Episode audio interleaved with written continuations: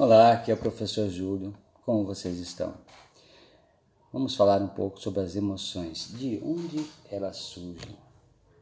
Nosso organismo reage a tudo que os sentidos nos trazem aos pensamentos. Ao que a nossa mão pega, ao que ouvimos, ao sabor dos alimentos, aos cheiros, ao que vemos. Isso vem do ambiente fora da gente. Dentro de nós, por outro lado, nosso cérebro, o grande capitão do nosso corpo, organiza as funções da vida e percebe, reage, age, cria pensamentos e sensações, emoções. O sentimento sobre tudo o que nos acontece. O nosso cérebro, então, é o grande responsável pelas emoções.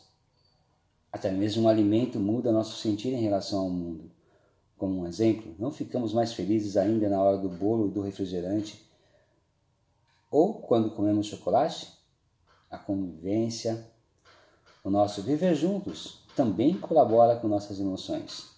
Temos pequenos grupos como a família, maiores como os dos colegas e amigos da nossa rua. As pessoas nem sempre pensam igual a gente, nem entendem direito o que a gente fala, dá confusão, não é mesmo? E esse é o sentido do nosso estudo sobre essas coisas. Por que, que a gente tem que aprender um pouquinho sobre as nossas emoções? Como a gente reage? Vamos ver se você consegue lembrar do seu primeiro dia de aula em uma turma nova. Pense, lembre. Tenta lembrar a sensação que teve quando entrou na sala com colegas novos, professor novo ou professora nova. Até nós, professores, ficamos um tanto assustados, com um certo medo. São muitos rostinhos novos, pessoas diferentes, ainda desconhecidas. Será que ficaram bem?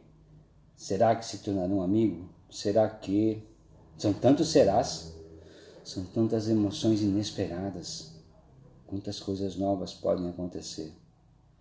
Bom, volto depois, tá? Um abração para vocês. Se observem, fiquem bem. Obrigado.